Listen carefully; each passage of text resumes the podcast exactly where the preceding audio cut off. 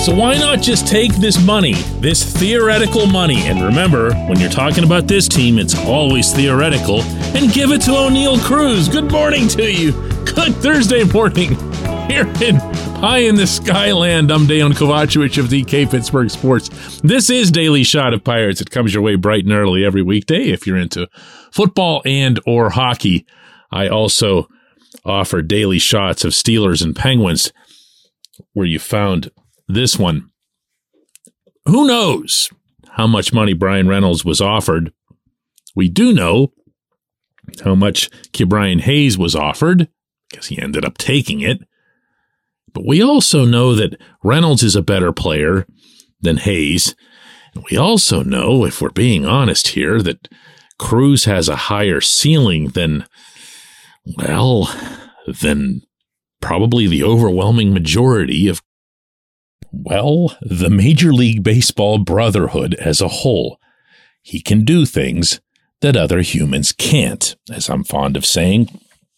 And as such, we have no idea where he'll end up. He hits home runs by accident.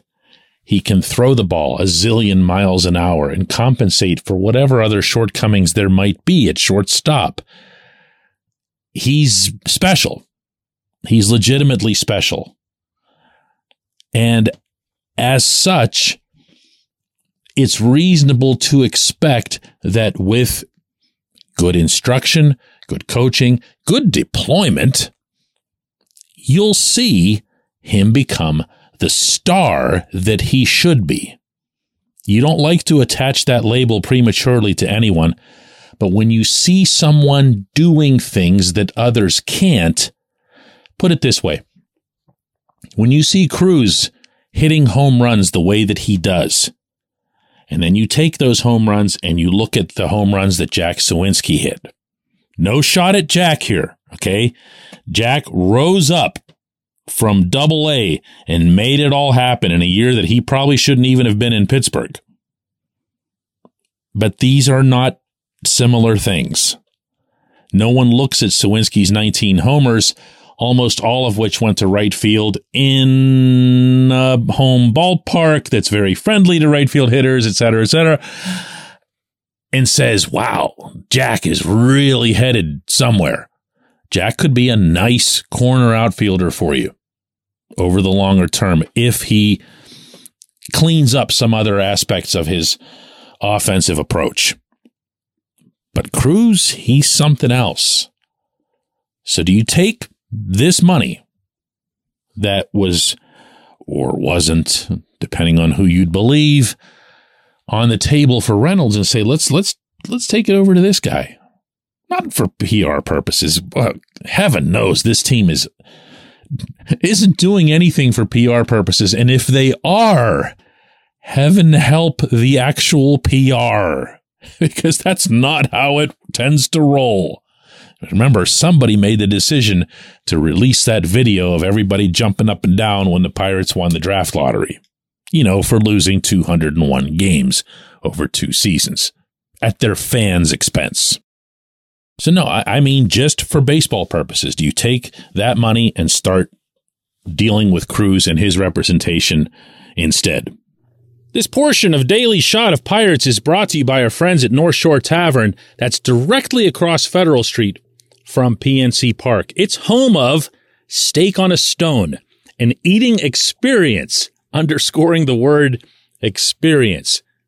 The steak is brought to you partially cooked on an 800 degree stone, and you do the rest. It's a ton of fun. It's a great meal and it's a baseball atmosphere like no other in Pittsburgh. North Shore Tavern, right across Federal Street from PNC Park. My initial inclination at this concept is to say there's no way Cruz should listen to them. There's no way Cruz should sit down with the Pirates and start talking to them uh, the way, say, Wander Franco did with the Rays. He hasn't even had a full season in the majors yet. He could end up doing something in 2023 that would be out of this world. And I mean, not just the baseball at which point he'll have a much better feel as will his representation as to what he's going to be worth someday. So why would he lock himself into something in Pittsburgh when he could just, you know, play out his, I guess you'd call it purgatory time in Pittsburgh and go ahead and make a gazillion dollars once you're out. Why not do that instead? So that that's the first barrier for me is that I don't think the player or his representation would want to entertain this. But then Franco did sign a deal with the Rays. And not that I'm comparing them, but Hayes did sit down and sign a franchise record deal with the Pirates. So it's not unthinkable. It can happen. It does happen. But with players this special, look, from the Pirates' perspective, this is an easy open and shut case. Hell yes. You should do that whether or not you were going for Reynolds. You should do that whether, even if Reynolds had said yes, and Reynolds had said, I'll take, uh, you know, 120 over X number of years, and the Pirates were committed now to the largest contract in franchise history by a margin of 50 million. You would still, if you were a responsible, competitive organization, go after Cruz in the same way. But they are not that. They are not that. They are not even a reasonable facsimile of that. So they're not going to do it. So you know what I just did? I just wasted roughly six minutes and 35 seconds of everybody's time. When we come back, J1Q.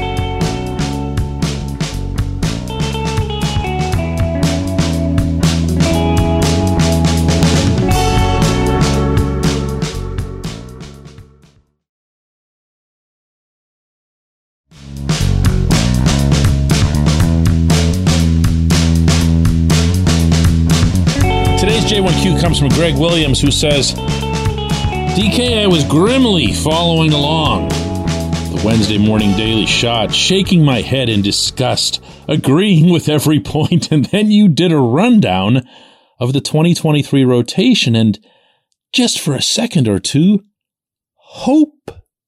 I mean, it does sound pretty good, especially the young big three. Maybe it's starting pitching that leads the way to the next good team.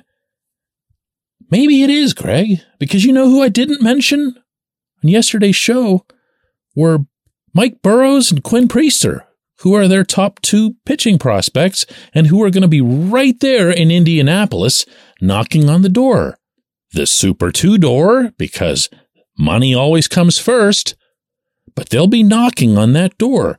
So you'll have even more arms to throw into the mix and you'll have more than enough guys to throw Vinny Velasquez out of the mix. And I say that even if Velasquez does well, because the last two guys they got for this specific role did do well Tyler Anderson and Jose Quintana. What you can do with Velasquez is then trade him, like they did with those two guys.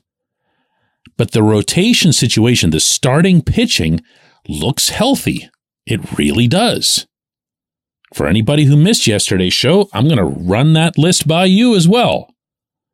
Mitch Keller, Roansy Contreras, Johan Oviedo, Luis Ortiz, not right away because of Super 2, but eventually, JT Brubaker, Vince Velasquez, and then the two prospects I just mentioned. And there's going to be other guys that get mixed in there as well. That, to Ben Cherington's credit, is a pretty nice setup entering the season. It's the kind of setup that in a more competitive setting, you'd want to make sure that you were taking care of all of the other pieces that you have in place and really supporting the team. And by the way, making sure that your best player doesn't bail on you.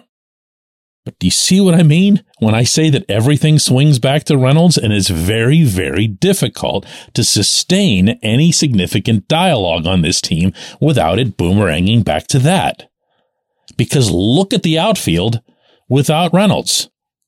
Or, for that matter, for those of you clinging to hope that somehow this will all magically fix itself, look at the outfield with Reynolds in it but standing out there thinking about how he'd rather be somewhere else. It just doesn't get off the ground. And that's where, if I've sounded excessively negative of late, and I know I've heard that from some of you, uh, sorry, not sorry, as the cool kids say, because I see my only responsibility in this show as calling it like it is.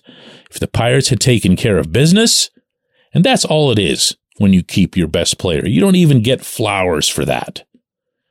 Your best player needs to be taken care of. If you're not doing that, you're derelict in duty. And they can't do that. They won't do that. So where do you go from there? How do you get excited about Oneil Cruz, even if he were to sign a contract here? How do you get excited about Termarr Johnson? How do you get excited about whoever it is that they'd pick number one overall in the next draft? What on earth were they jumping up and down for? Do they think they're actually going to keep that guy, whoever it is that they get? Heck, do they actually think they're all going to still be employed? By the time that kid gets to the majors, what were they jumping around for? How does none of this ever manage to work itself into the big picture with these people? How do they not seem to grasp that there's only one goal in this process, and that is to win in Pittsburgh? They just don't get that. I'm sure I didn't even answer your very, very good question, but I appreciate it. Regardless, I appreciate everybody listening to Daily Shot of Pirates. We'll do one more of these tomorrow.